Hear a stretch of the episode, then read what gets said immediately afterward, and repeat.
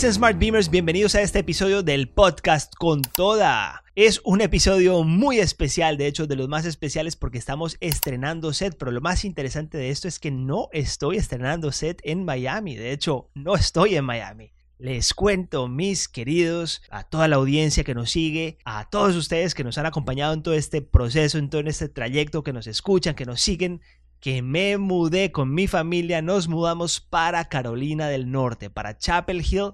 Nos mudamos por lo pronto por un añito, vamos a ver qué pasa, vamos a ver si de pronto son dos años. Y entonces ustedes desde donde, me están viendo en este momento, si me están viendo, me están escuchando, para que sepan, pues eh, esto es un set nuevo que acabamos de montar aquí mientras estamos eh, rodando eh, la cámara mientras me, están viendo, pues pueden ver cómo eh, eh, armamos este set. Ya más adelante vamos a hacer un episodio para darles un poco más de detalle de lo que hay que montar en una casa para armar un set de grabación de podcast o una oficina para trabajo remoto así bien bacana como la que tenemos nosotros.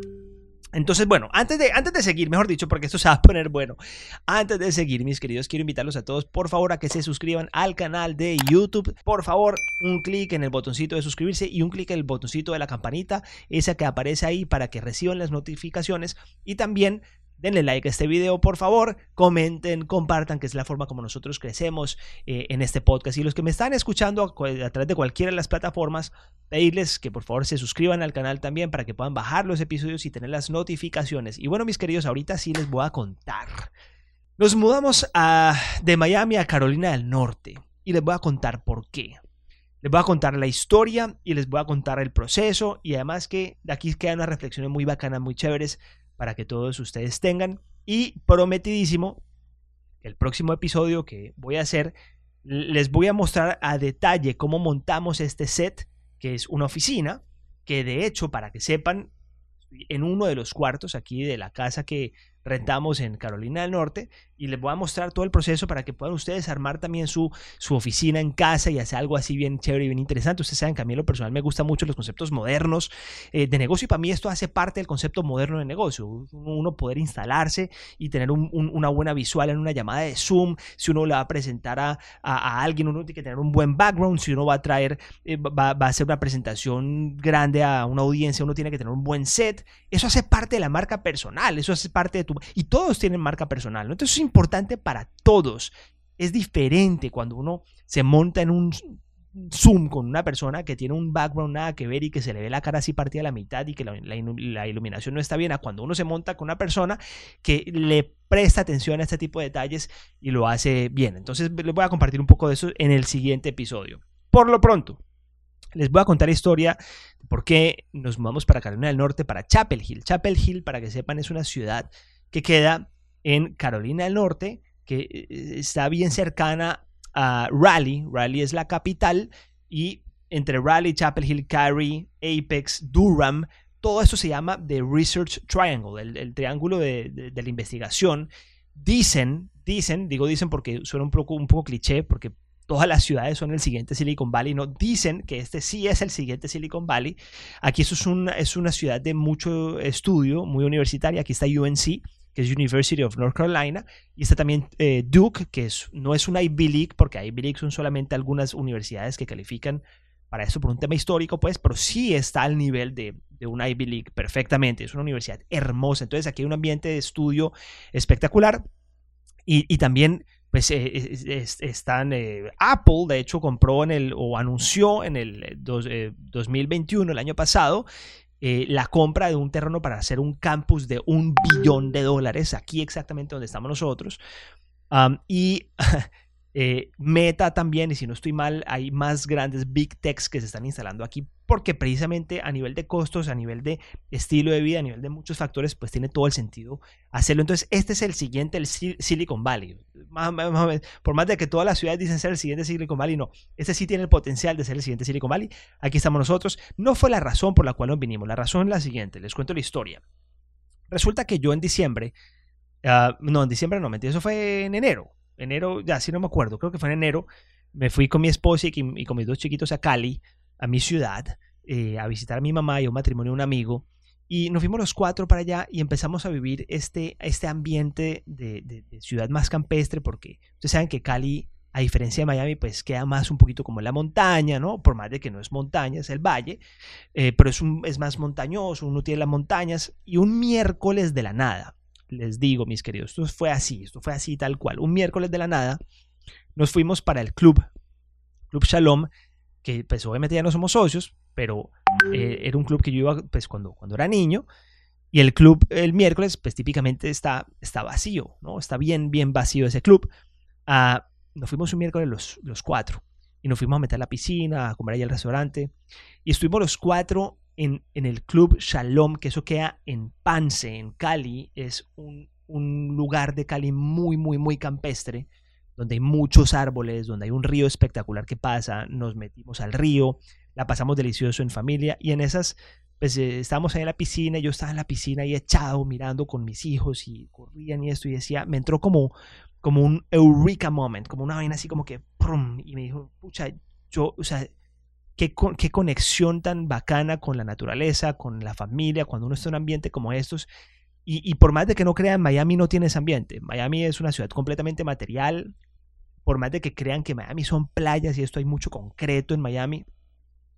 En Miami no se vive esto. De hecho, mucha gente en Miami busca eh, pues un tema, un tema campestre, busca un tema, un, tema de campo, ¿no?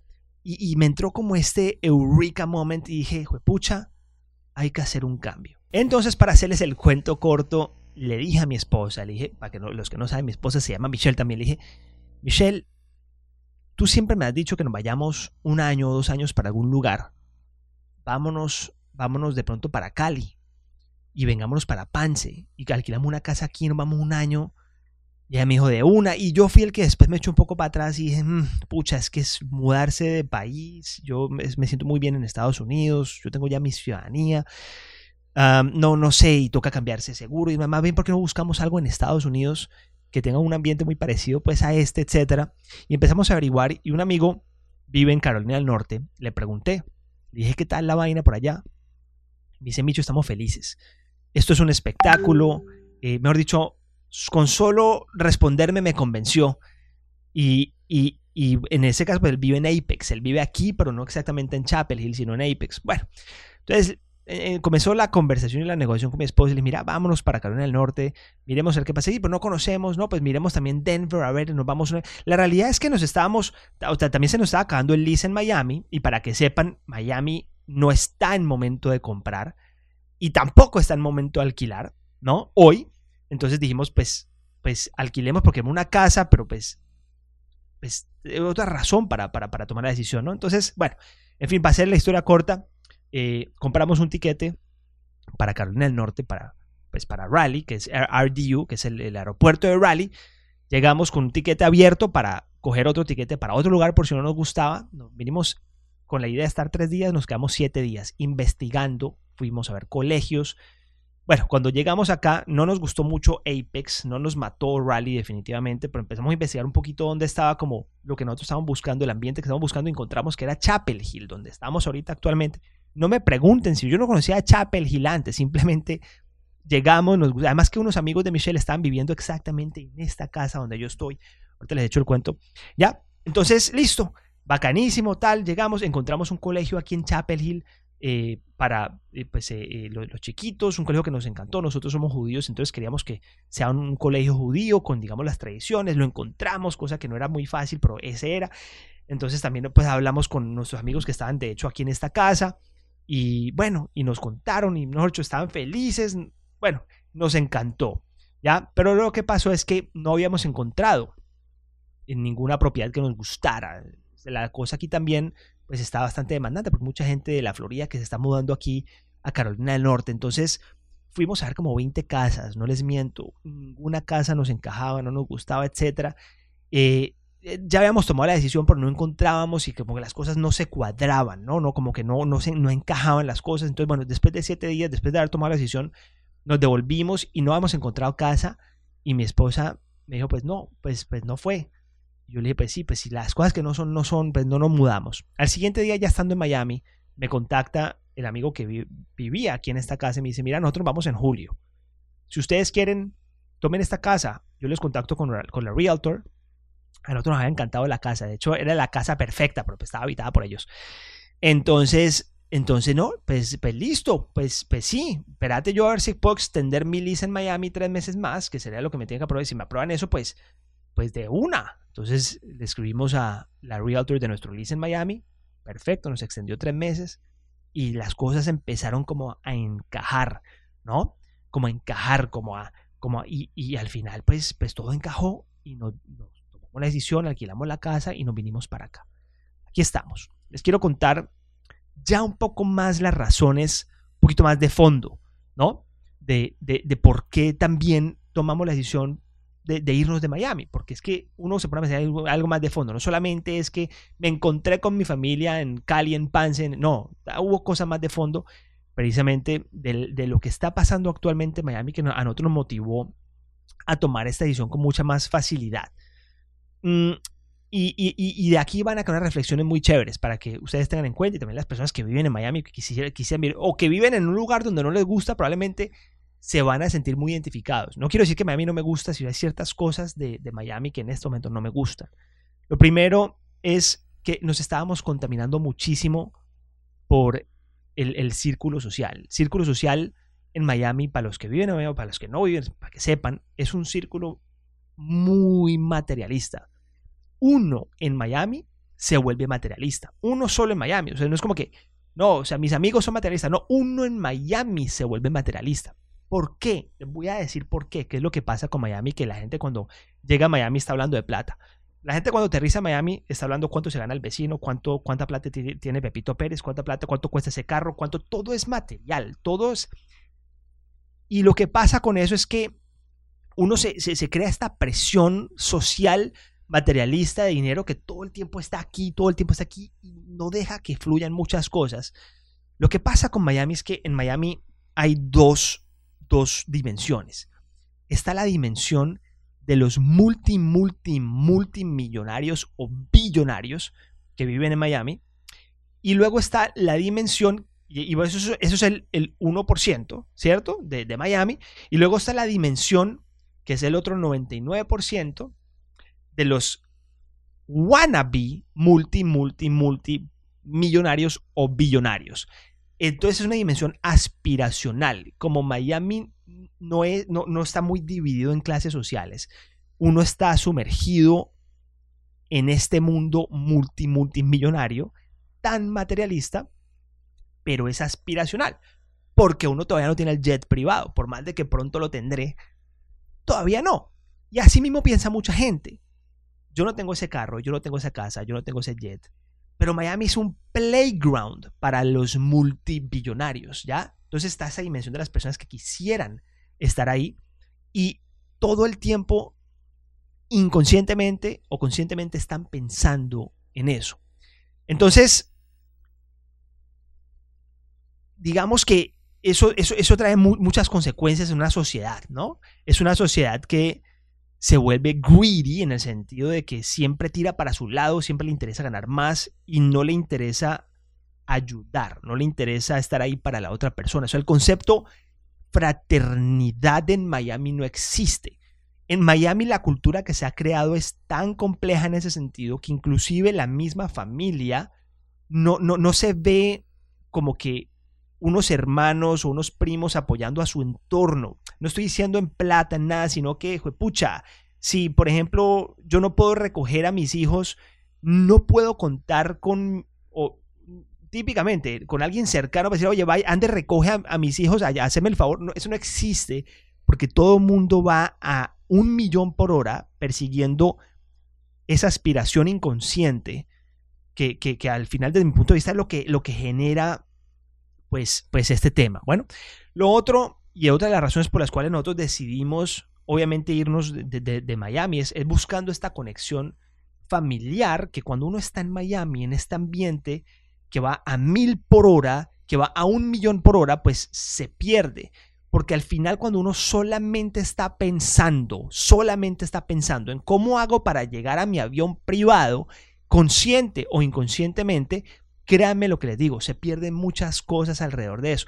Y cuando se pierden las cosas esenciales de la vida, cuando se pierden las cosas fundamentales de la vida, y uno solamente está persiguiendo la aspiración consciente o inconsciente, porque hay mucha gente que dice que yo no, yo no solamente estoy, yo no estoy persiguiendo el avión privado. Aquí no, papá. Aquí atrás de la cabeza sí. ¿Listo? Y eso es lo que pasa. Entonces, cuando se pierden estos fundamentos, las cosas no fluyen.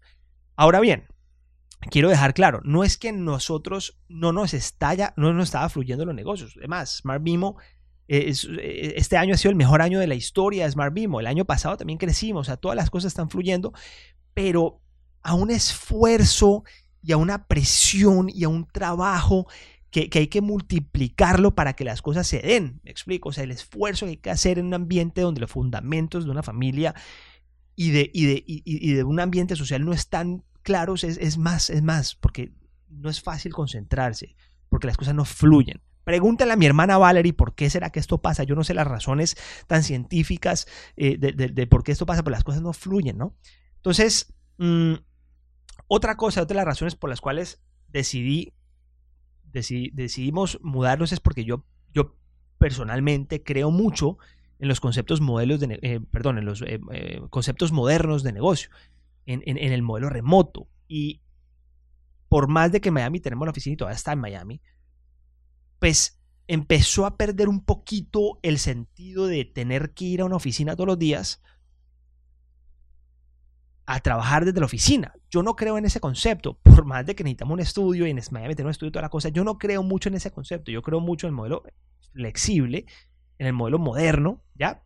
Y por último, pues eh, digamos que, estaba buscando ¿no? que las cosas fluyan en un modelo moderno, eh, en un modelo remoto, con una conexión familiar, con una conexión con la naturaleza quizá un poquito más profunda de lo que uno tiene en Miami, para buscar y encontrar más concentración, pero sin tanto esfuerzo.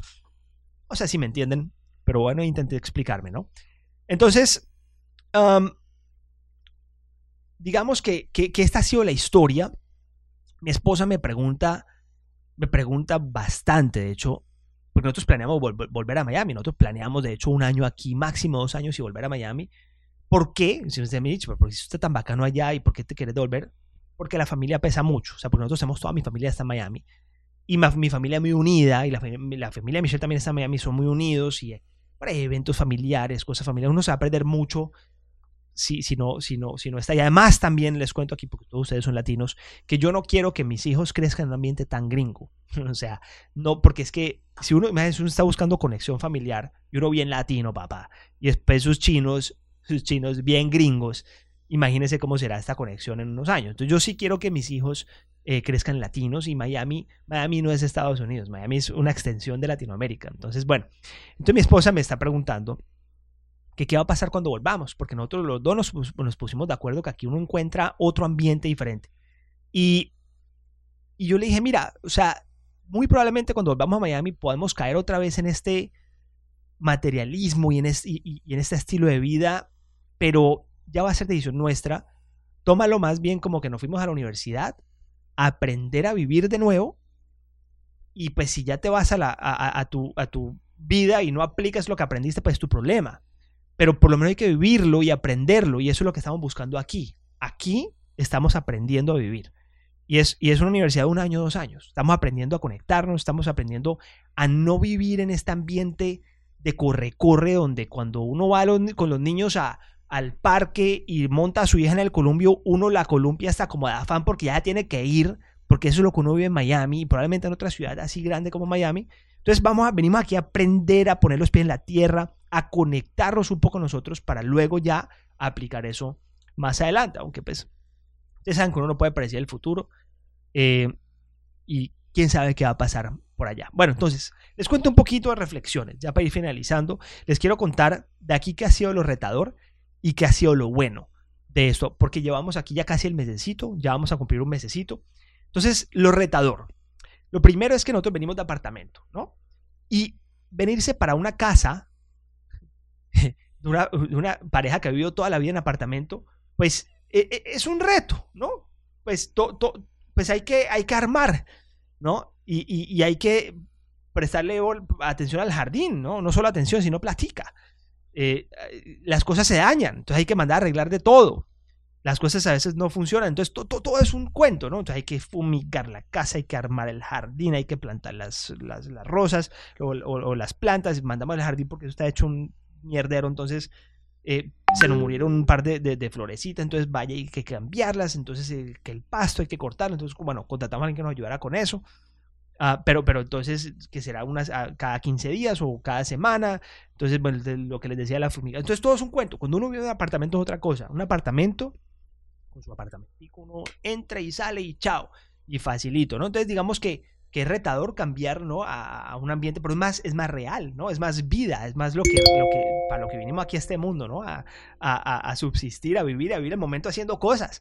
Ah, otro reto interesante, pues, es que, es que, es que se, se vuelve costosito, ¿no? O sea, no, no, no tanto, pues, la renta, ¿no? lo que cuesta, sino las cosas que, que, salen alrededor, las cosas que hay que arreglar, siempre hay un problema que arreglar, siempre hay algo que hacer, siempre hay algo que... Y entonces nos la pasamos en Home Depot, entonces pues yo creo que hemos gastado más en Home Depot que en la renta, arreglando cosas y haciendo cosas y comprando cosas. Uh, y, y, otro ambiente retador, otro, otro tema retador es empezar un ambiente desde cero en, en, en, en Miami, un ambiente social desde cero, porque pues aquí hay que abrirse, entonces hay que pucha, cuando uno llega al colegio a dejar a los niños, pues hay que hablarle al de al lado porque uno no conoce a nadie. Entonces, por lo menos para tener a alguien y preguntarle, oye, ¿qué médico me recomiendas? ¿No? O, qué restaurantes son buenos, o, dónde cortarme el pelo. Yo, yo estuve tres semanas sin, sin, sin, otras tres semanas de media, casi dos meses enteros, y estaba bien mechudo, ahorita estoy ya peluqueadito, pero no encontraba dónde más. Fui a un lugar que encontré en Google, a punta de Google Reviews, y ahí fue donde aprendí que los Google Reviews no precisamente son los, los, los, o sea, uno no se debe guiar por eso porque eh, de repente el segmento que vaya pues no es el tuyo, pero lo califican bien, entonces no, no sé si me entienden. me fui de la peluquería, o sea, llegué y llegué y dije, no, no, esto no, sí, esto no es como para mí. Y a mí iba a atender, I'm so sorry, I have to go. Y me fui. Entonces, bueno, el ambiente social es retador. Lo bueno, tengo un listado de cosas muy interesantes y nuevamente, tomen esto como experiencia para ustedes, para las personas que eventualmente quieran, quieran cambiar de ambiente y tener como un análisis filosófico de esta transición, de este cambio. Lo primero es que me he encontrado mucho con mi familia. Si ustedes me siguen en redes sociales, ustedes podrán ver que somos una familia muy unida y muy bonita. Pero yo llegaba de la oficina a la casa y veía a los niños 30 minutos, era para contarles el cuento, para jugar escondidas 10 minutos lo que me quedaba porque ya los niños tenían que dormirse. Entonces no compartía con ellos. O sea, me lo estaba perdiendo. Yo me estaba perdiendo a mis niños. Literalmente. Entonces eh, la, conexión con la familia, incluso con mi esposa, es completamente distinta porque yo bajo aquí, aquí tengo en el segundo piso la oficina y bajo y me encuentro con ella, almorzamos, salimos, ya, ya, ya no es mi compañera, por más de que, pues, ustedes me entienden, ahorita es mi amiga, ahorita es mi amante, ahorita el ambiente ha cambiado completamente. Llevo poco tiempo para eso, porque casi un mes, y eso es lo que he sentido, lo quiero compartir. Lo, segundo es que he conocido mucha gente, o sea, he conocido mucha gente en, en, en tres semanas, cuatro semanas, que, que, uno en Miami no, pues, o, en lugar donde uno tradicionalmente vive, pues no, pues tú no vas a conocer más gente de la que ya conoces, ¿qué más? Ya, de repente te metes en un gimnasio, conoces gente, pero cuando tú te mudas, todo el mundo es nuevo. Entonces, mi celular está lleno de, una cantidad de gente que he conocido, dejando a mis hijos en el colegio, o encontrándonos gente con el parque, uno es mucho más abierto a conocer gente y, y, eso me parece muy, muy bacano. Lo siguiente es claramente hemos salido de la zona de confort y por más de que yo no soy muy fan de salir de la zona de confort, porque la zona de confort se creó para algo, para estar, ¿sí o no? Eso lo hemos hablado, para que no, sea, no sepan, Diego está aquí viendo esta semana, porque estamos montando todo esto y este episodio lo estoy grabando con Diego, pero los próximos probablemente, probablemente no. Ah, pero lo hemos hablado, ¿no? O sea, la, zona de confort, pucha, dice hay que salir de la zona de confort, entonces ¿para qué está la zona de confort? No, la zona de confort uno tiene que estar cómodo porque cuando uno está cómodo uno, uno pues, eh, eh, pues produce más, ¿no? Pues es como cuando uno se pone un par de zapatos y te quedan apretados y cuando uno se sale, pues uno se siente bien, la gente dice, no, la zona de confort es lo máximo, pues sí, pues ya no estás, ya, ya, ya estás cómodo cuando no estás incómodo. Pero muchas veces es interesante salirse para aprender y para crecer en un ambiente donde puedas volver a caer en una zona de confort, que es como prácticamente lo que estamos haciendo. He mejorado mi inglés que no se imaginan, porque en Miami no se habla inglés. en Miami no hay inglés. Aquí he pasado, por menos yo hablo bien inglés, pero he pasado vergüenza porque aquí el inglés es otro, es un, es un, no sé ni cómo imitar el acento, pero es un ambiente, es un acento completamente diferente. A veces no entiendo carajos o a veces no me entienden a mí, o a veces por querer como hablar al ritmo me, me, me enredo y bueno, pues los que han pasado por eso saben que he pasado vergüenzas terribles de, cosas. la gente deberá, pensar que soy socially awkward a otro nivel. Por, más de que soy socially awkward, eh, como, como se dice, em, como raro socialmente, soy mucho más raro socialmente en inglés. pero he aprendido muchísimo. Me ha rendido el trabajo que ustedes no se imaginan. O sea, e, es otra cosa. O sea, las reuniones son. Las reuniones me rinden. Estoy concentradísimo. Y y a veces llega un punto en el cual tengo todo andando y, bueno, ya, tengo todo andando y, y qué, entonces, claro, las cosas rinden. O sea, en verdad que es impresionante. Hemos estado muy cómodos, pero muy cómodos a vivir en una casa con los niños, salir a caminar con los niños, tener el jardín, tener una casa amplia, porque esa es la otra cosa, ¿no? Es que el espacio donde uno vive, uno, uno como ser humano necesita espacio uno necesita espacio, uno necesita espacio para ser feliz. Yo creo que el espacio da felicidad. Entonces hemos estado muy cómodos. He amado, pero con toda mi alma, comprar en Amazon. no, no sé si debería estar diciendo esto.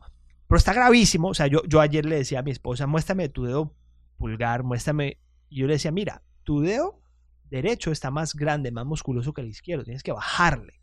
Y no solamente a ella, ¿no? Pues tanto es que, ah, para que sepan, Amazon, se, cuando uno compra en Amazon, uno hace así, pucha, y esta vaina eh, se vuelve adictiva. ¿Qué es lo que pasa?